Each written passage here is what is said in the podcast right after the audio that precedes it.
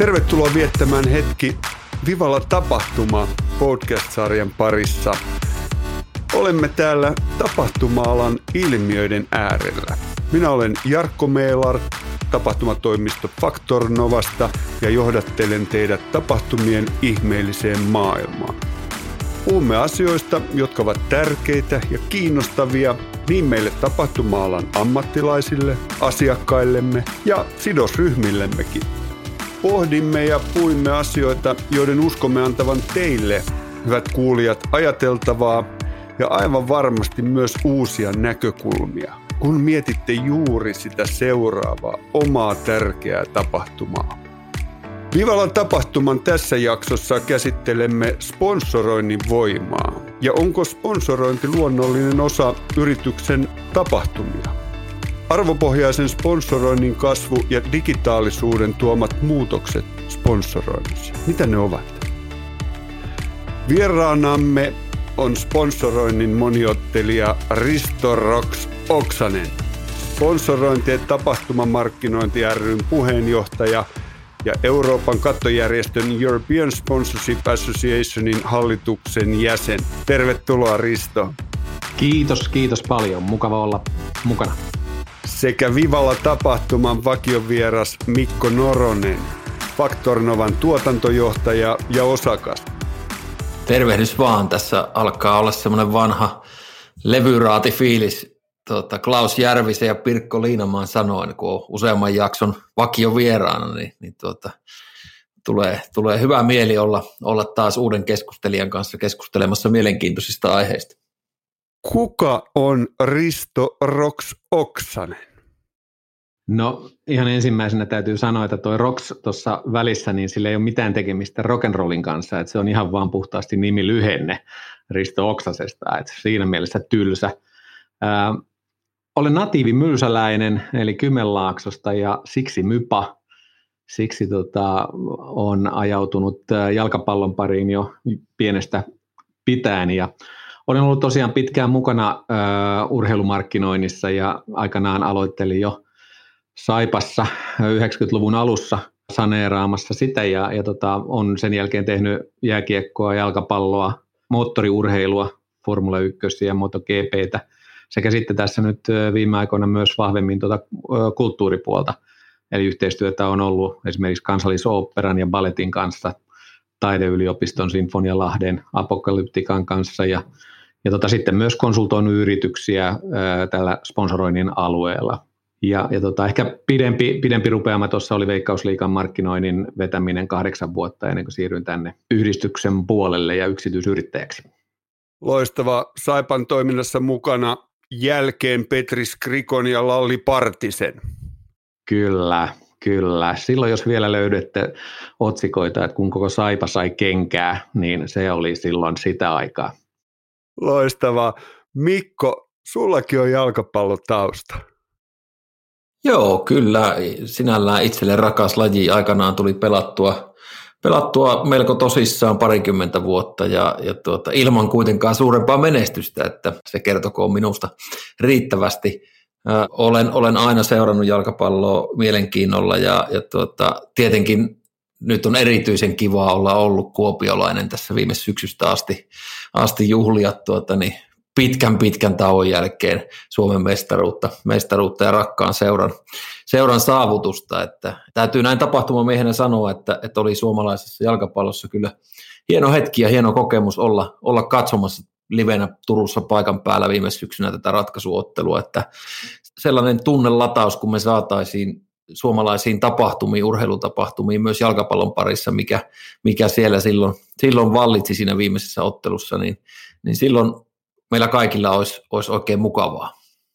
Oliko Mikko niin, että siinä teinien jälkeen vanhemmat sano Mikko, sinun on valittava joko jalkapallo tai tapahtumat?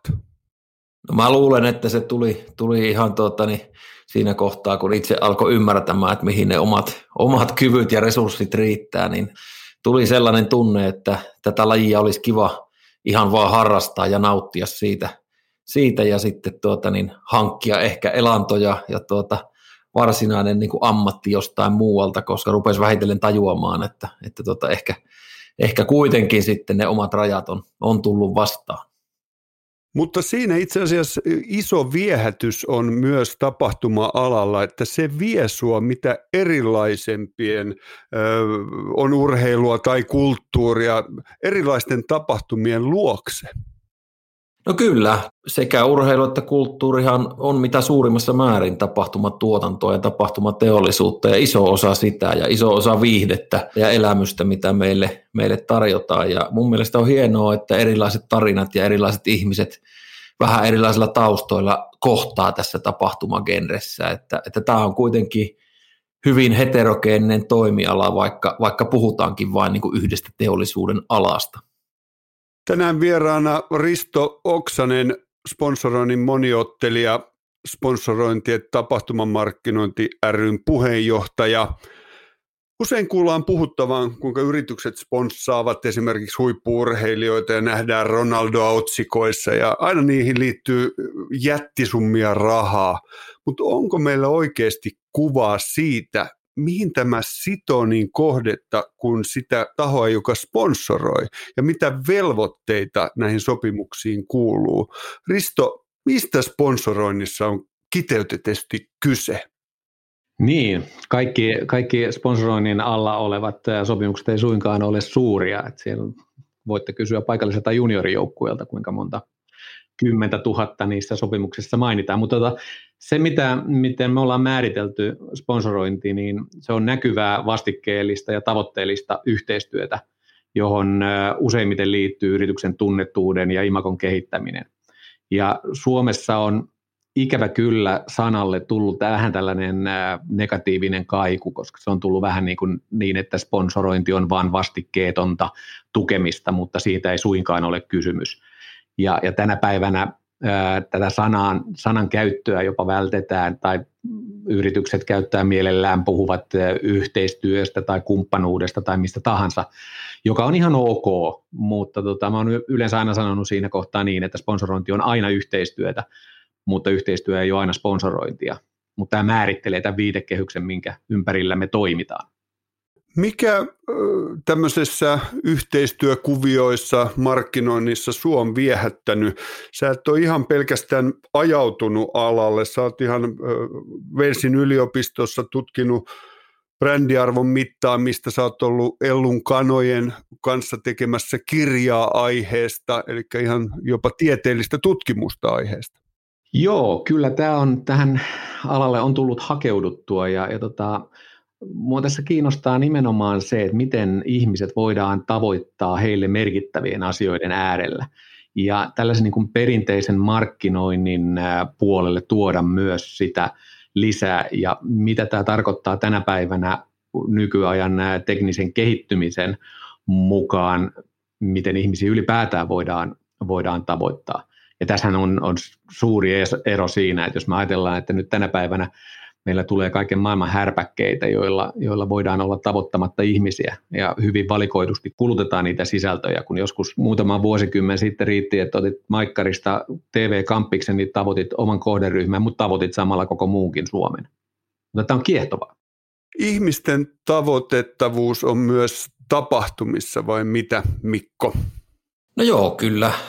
Kyllä tietysti ihan sama, sama pätee yritystapahtumiin ja yhteisötapahtumiin, joita taas me Factor Novalla pääasiassa suunnitellaan ja toteutetaan. Ja, ja tuota niin, sponsorointi on ollut aina osa sitä ja, ja tulee myös aina olemaan osa sitä, että, että nimenomaan ehkä puhutaan enemmän siellä tämmöistä yhteistyökumppanuuksista, erilaisista tavoista varsinaisen pääjärjestäjän yhteistyökumppaneiden ja, ja tuota, niin, muiden yhteisöjen olla mukana sitten, sitten siinä tapahtumassa. Ja, ja tuota, kyllä se on niin kuin kasvava trendi myös, myös tuota, niin, yritystapahtumien järjestämisessä, että haetaan uusia sisältöjä, sille tapahtuman yleisölle sitä kautta, että siellä on muitakin mukana ja toki myös sitten rahoitusta sen, sen tuota, tapahtuman, entistä vaikuttavamman tapahtuman järjestämiseen, niin, niin saadaan vähän enemmän resursseja sitten, kun useampi taho on, on mukana järjestämässä. Ja, ja tuota, tätä on viety hyvin paljon pitemmälle jo sitten noissa kansainvälisissä asiakkaiden tapahtumissa, mitä mekin ollaan tässä Euroopan ja Pohjoismaiden alueella viimeisinä vuosina oltu mukana tekemässä, niin, niin siellä taas sitten on vielä isompi painoarvo tällä ja uskon, että tämä on meille hyvää benchmarkkia myös tänne kotimarkkinalle. Usein sanotaan, että meillä Suomessa on niin pienet kuviot ja täällä ei liiku raha siinä määrin kuin maailmalla. Onko tämä myytti vai totuus sponsoroinnin tilasta meillä täällä Suomessa? Tota, sekä että. Tietysti meillä on pienet markkinat, joka tarkoittaa sitä, että rahamäärät on, on pienempiä, mutta sitten jos me vertaillaan taas tilannetta muihin Pohjoismaihin tai Eurooppaan, niin me ollaan ihan vertailukelpoisessa tilanteessa, kun katsotaan sponsoroinnin osuutta per capita. Et Ruotsissa ja Norjassa ollaan vielä meitä edellä, mutta jos me otetaan niin kuin Nor- Euroopan keskiarvon, me ollaan yli Euroopan keskiarvon. Ja jos me otetaan USAn keskiarvo per capita, niin me ollaan selkeästi, selkeästi sen yläpuolella.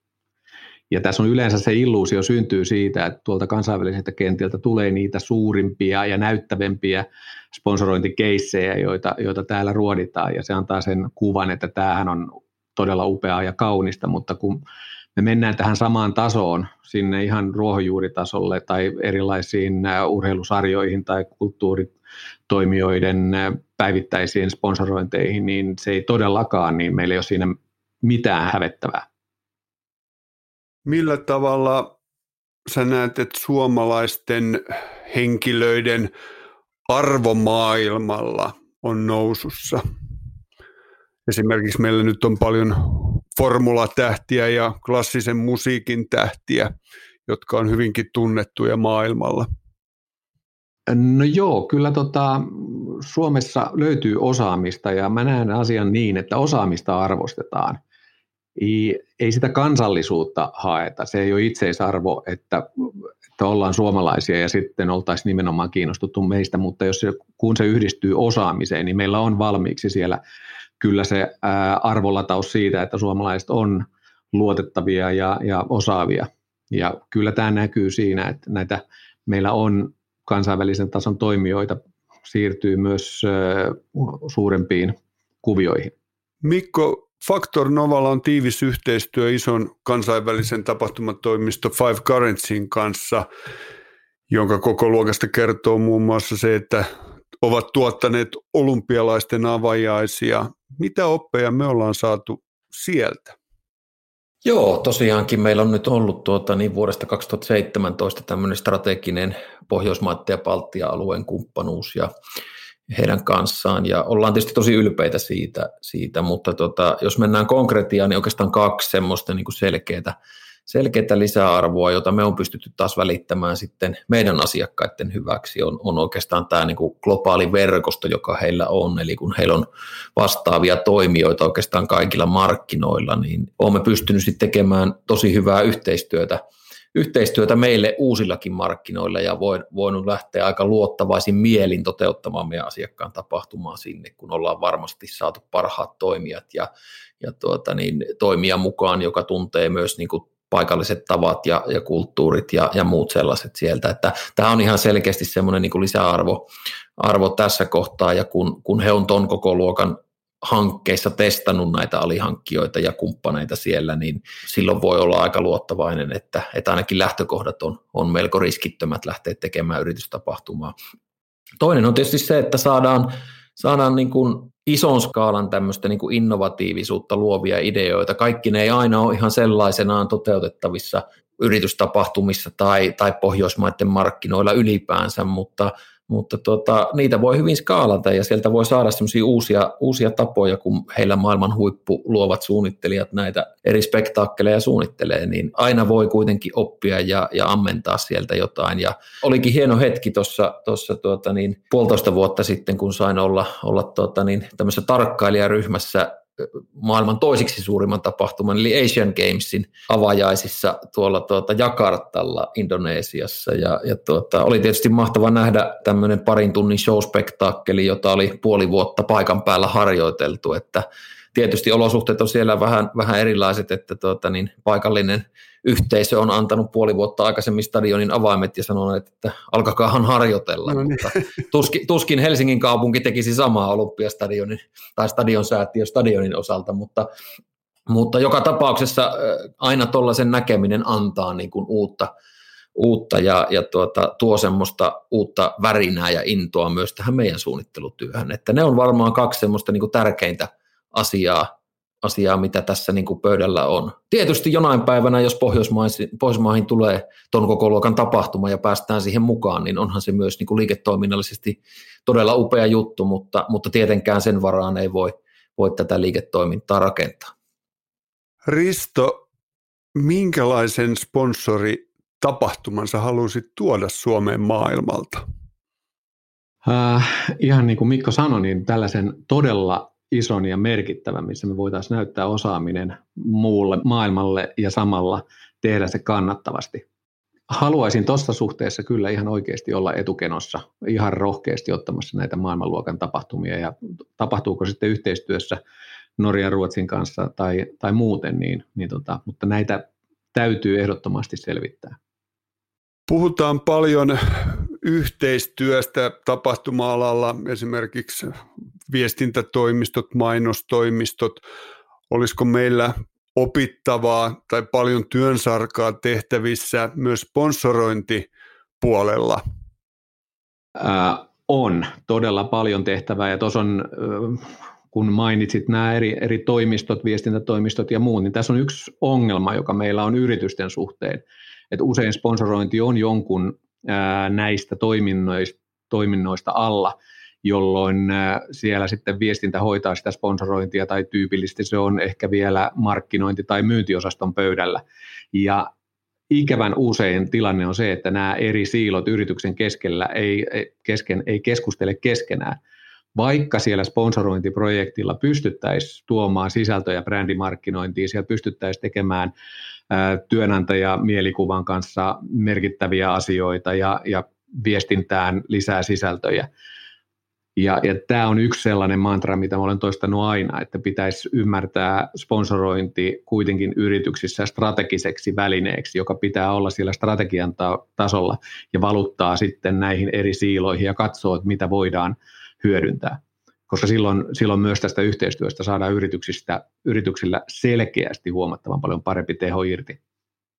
Vivala tapahtuma podcast-sarjan vieraana tänään Risto Oksanen, sponsorointiet tapahtumamarkkinointi ryn puheenjohtaja ja Mikko Noronen, Faktornovan tuotantojohtaja. Kun puhutaan sponsoroinnista ja tapahtumista, niin tässä ajassa on tapahtunut muutosta. Me eletään aikaa, kun maailman rajat on kiinni jopa niin, että me ollaan tekemässä tätä podcastia eri paikkakunnilla. Me ei päästä Mikon kanssa Riston luokse Kouvolaan, vaan me ollaan täällä Uudella maalla. Miten tämä koronavirus on vaikuttanut, Risto, sun työskentelyyn? No ensimmäinen vaikutus oli se, että kalenteri tyhjeni. Konkreettisesti ihan tyhjeni? Konkreettisesti tyhjeni, koska se oli täynnä erilaisia tapaamisia. Ja sen jälkeen, kun se tyhjeni, niin sitten se rupesi täyttymään näistä erilaisista videotapaamisista. Ja, ja tota, et siinä mielessä työ ei hirveän paljon ole muuttunut, mutta tota, kyllähän tässä niin kun, me ei tiedetä vielä, miten päin tästä tullaan ulos, mutta mä haluan nähdä, että tässä on myös paljon mahdollisuuksia. Että me ollaan, nyt opetetaan ihmisiä kuluttamaan tapahtumia myös onlineissa. Ja, ja tämä mahdollistaa ainakin, mikä me nähdään meidän oman yhdistyksen tilaisuuksissa, että kun on tehty online-tilaisuuksia, niin niissä on selkeästi kävijämäärät on nousussa. Ja jos tämä pystytään hyödyntämään jatkossa vielä tekemään näitä hybridejä, jossa on sitten se fyysinen tapahtuma ja online-tapahtuma mielekkäällä tavalla yhdistetty, niin se voi olla alalle, alalle todella hyvä.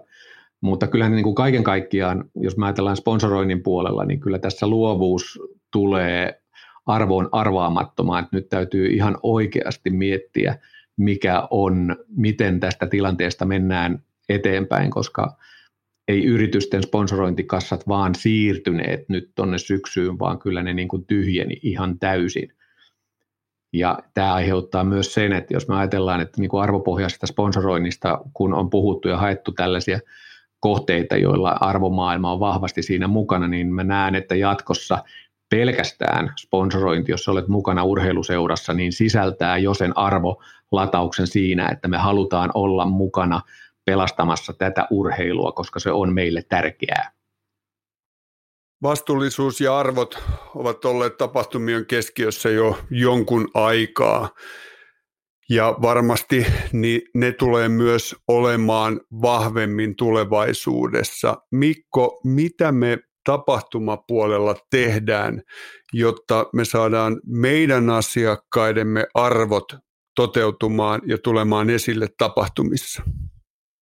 No kyllähän niin kuin yrityksen tai järjestäjän arvot tulisi näkyä siinä koko tapahtuman elinkaaressa. Alkaen sieltä ihan sieltä ensimmäisestä kommunikaatiosta siihen kohderyhmään, joka paikalle halutaan ja, ja päättyen sitten sinne, sinne tuota jälkimarkkinoinnin viimeiseen toimenpiteeseen. Ja, ja tuota, Tämä on niin kuin sillä tavalla laaja kysymys, että, että tota niin, on niin kuin vaikea määritellä, että missä kaikissa elementeissä sen pitäisi näkyä. Mä sanoisin enemmän, ja kuulua ja tuntua, mä sanoisin enemmän, että sen, sen tulee näkyä kaikessa, että mitä se yritys edustaa ja mitä se brändi edustaa. Ja, ja tuota, siitähän se oikeastaan se brändi vasta niin kuin syntyy, että ihmiset haluaa hypätä mukaan niihin arvoihin ja siihen tarinaan. Ja, ja tuota, elää yhdessä sen, sen yrityksen kanssa ja, ja tuota, siitähän myös tapahtumissa on kyse, että, että sitä koitetaan vahvistaa. Risto, Ellun Kanojan kanssa yhteistyössä olit tekemässä kirjaa, mitä tapahtuu huomenna sponsoroinnille. Eikö siellä myös käsitelty paljon tätä arvoliittolaisuutta? Kyllä, hyvin, hyvin paljon ja tämän, tämä näkyy, tämä tulee näkymään tapahtumissa ja tämä näkyy tänä päivänä vahvasti sponsoroinnissa, koska me ollaan viestimässä hyvin, hyvin syvälle yrityksen DNAssa olevia asioita.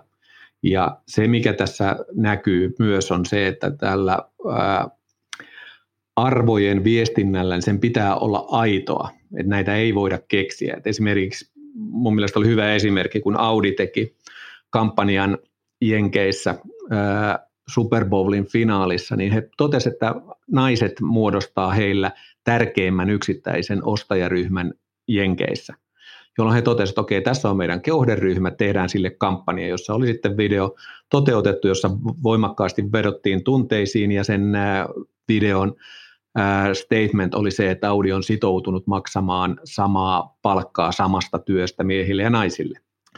No, sitten se meni viraaliksi ja, ja tota, aiheutti todella merkittävän paskamyrskyn, koska tämä statement, jossa audio, jonka he heitti, sama palkka, niin se on itse asiassa kirjattu lakiin. Eli siinä ei ollut mitään takana. Ja toisaalta, sitten kun katsotaan Audin strategiaa, niin siellä puhutaan teknisestä kehityksestä, kaikesta muusta. Ja, ja tota, missään äh, kohtaa ei puhuta sukupuolista tasa-arvosta, ja sen lisäksi vielä hallituksessa istuu pelkästään miehiä. Niin ei tämä enää tällainen pelkästään päälle liimattu tai keksitty juttu, että tuossa on kohderyhmä, meidän pitää viestiä heille, heille sopivista arvoista. Se ei toimi, sen pitää olla aitoa, sen pitää tulla yrityksen DNAsta. Tuo on mielenkiintoinen pointti, Risto, esimerkiksi sopimusteknisiin asioihin. Sä sanoit, että ei välttämättä koronan myötäkään laiteta sopimuksia poikki, ehkä niitä voikaan täysin, mutta tavallaan lö- pyritään löytämään yhteistyön mahdollisuus, katsotaan positiivisesti eteenpäin. Miten Mikko tapahtumapuolella, kun nyt on kuitenkin tapahtumia siirretään eteenpäin?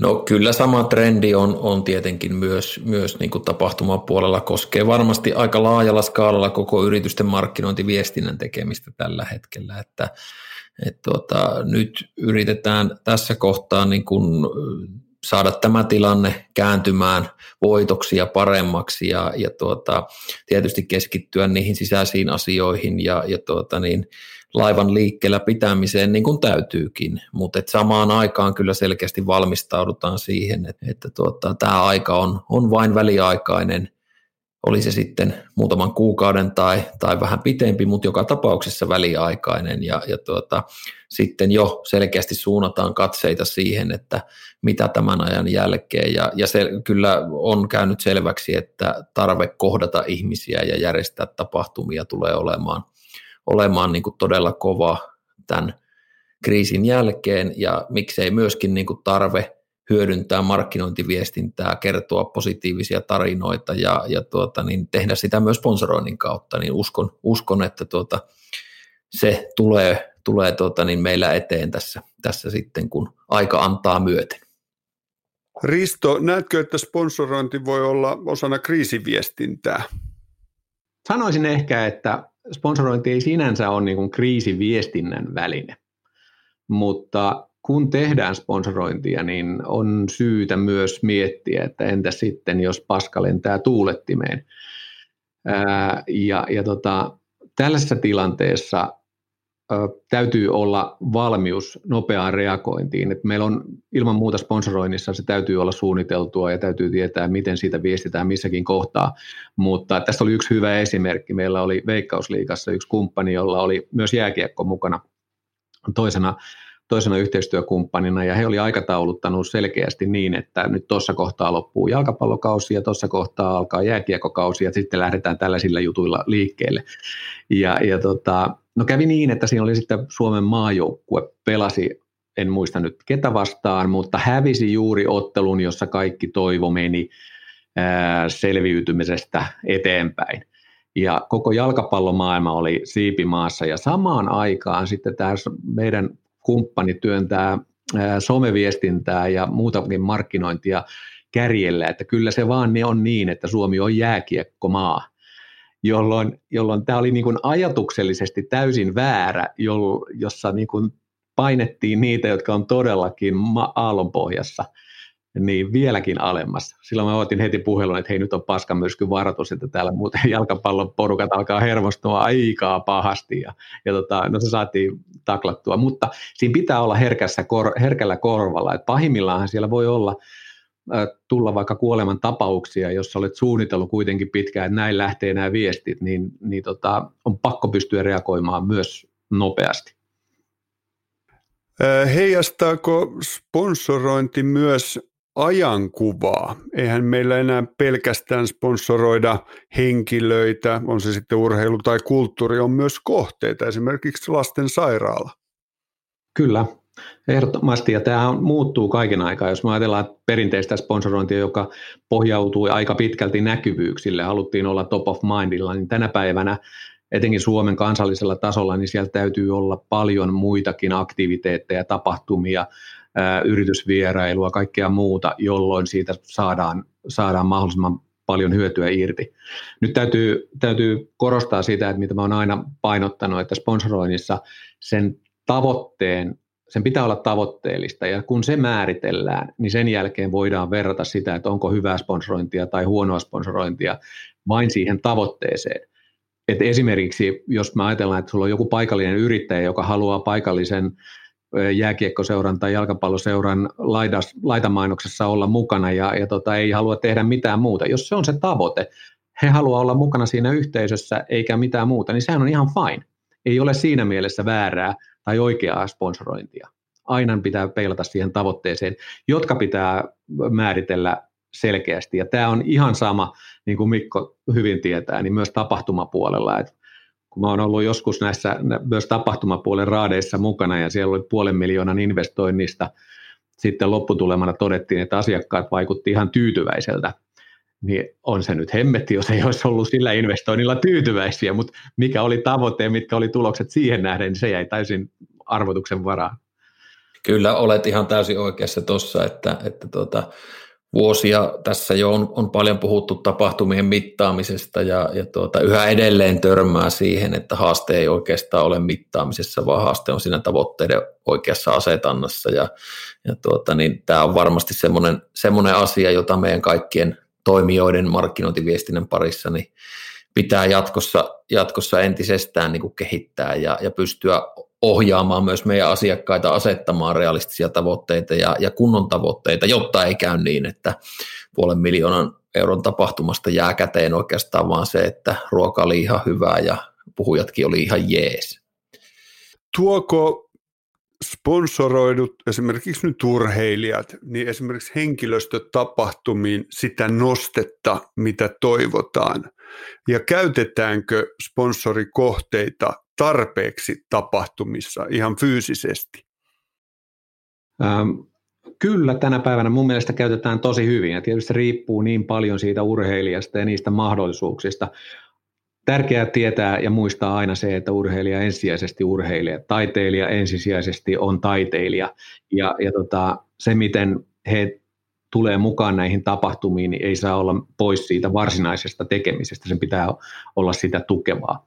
Mutta tätä käytetään paljon ja tämä on yksi sellainen alue, jossa voidaan myös hyödyntää paljon muuallakin kuin pelkästään ää, henkilöstötapahtumissa tai sidosryhmätilaisuuksissa, koska meillä on esimerkkejä, jossa on tehty merkittäviä sponsorointisopimuksia ihan pelkästään vaikka työnantajan mielikuvan kehittämiseksi Vivalla tapahtuma podcast-sarjassa tänään vieraana sponsoroinnin moniottelija Risto Oksanen ja Mikko Noronen, Faktor Novan tuotantojohtaja.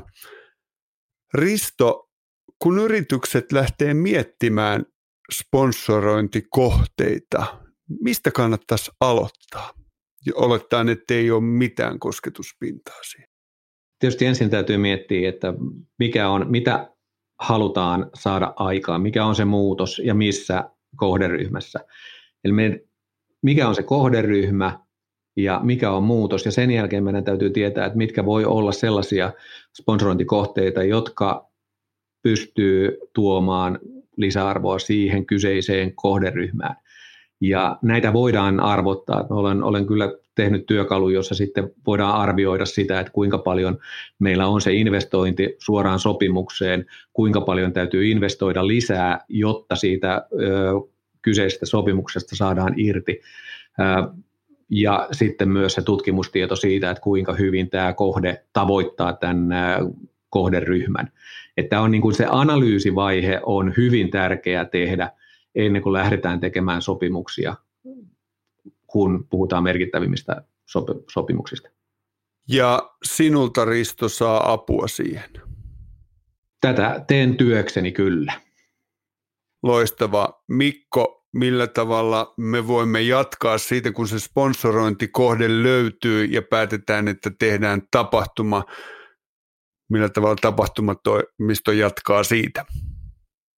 No kyllähän meidän tehtävä on niin kuin kaikkien muidenkin tapahtumaelementtien osalta tai markkinointiviestinnän elementtien osalta niin olla se asiantuntija, että miten ne tuodaan parhaalla mahdollisella tavalla ja vaikuttavammalla mahdollisella tavalla siihen tapahtumaympäristöön ja sille alustalle.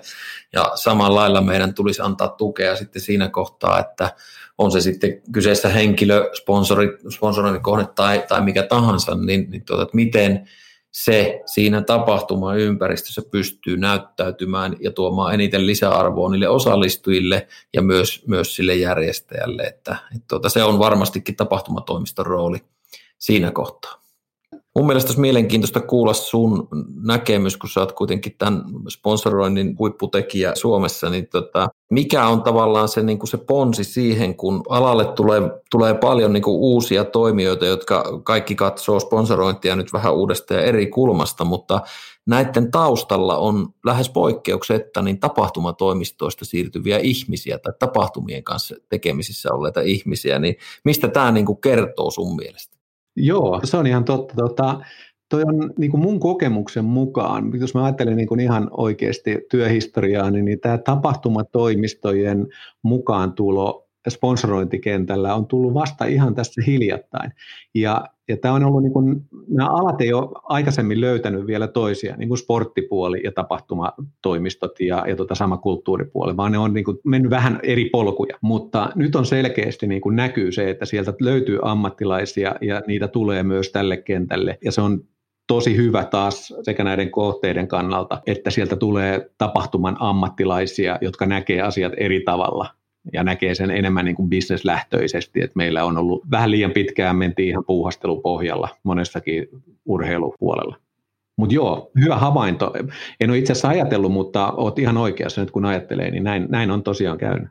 Joo, mä oon sen verran pitkään tällä alalla ollut, että sitä on verkostoitunut kohtuullisesti ja seuraa tietenkin tuolta sosiaalista mediasta, että minne alalta poistuvat ihmiset sitten menee, mutta tota, aika monen kohdalla on, on sitten ehkä hetki hiljaisoloa, mutta sitten, sitten mennään mukaan johonkin tällaiseen toimistoon, jotka aika monta kertaa on sitten sponsorointiin liittyviä tai, tai jotka ainakin osittain niin kuin myös, myös rakentaa tämmöisiä uudenlaisia yhteistyökumppaneita, on ne sitten artistien tai urheilijoiden tai taiteilijoiden ja, ja yritysten välillä ja tietysti se on niin kuin mielenkiintoinen ilmiö ollut, että, että se ei ole niin kuin yksi tai kaksi ihmistä, vaan useampikin on, on niin kuin siirtynyt vähän eri nurkkaan tätä kenttää niin sanotusti, vaikka kaikki nykyään hyvässä yhteistyössä ja yhteisymmärryksessä toimiikin, kuten mainitsit. Kyllä, kyllä, ja kyllä tapahtumatekijöillä on sellaista tietotaitoa, jota tarvitaan taas täällä niin kuin sekä kulttuurin että urheilun puolella. Risto Oksanen, me eletään alati muuttuvassa maailmassa niin ajatusten kuin teknologian kanssa myös. Miten teknologia on muuttanut sponsorimaailmaa? Se on muuttanut siinä mielessä, että nyt on tullut kaiken maailman härpäkkeitä, jotka, jotka hajottaa tosiaan tämän kentän ja, ja perinteisellä tavalla ei ihmisiä saa kiinni.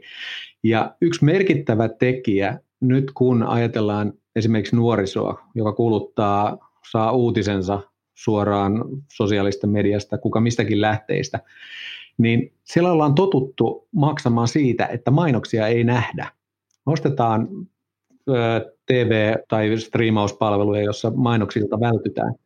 Mutta taas sponsoroinnin avulla pystytään tuottamaan sisältöjä ja sisällöistä maksetaan. Eli tässä on vähän se niin kuin tuottaja- ja mainostajan näkökulma, joka muuttaa ä, tilannetta nimenomaan sponsoroinnin eduksi.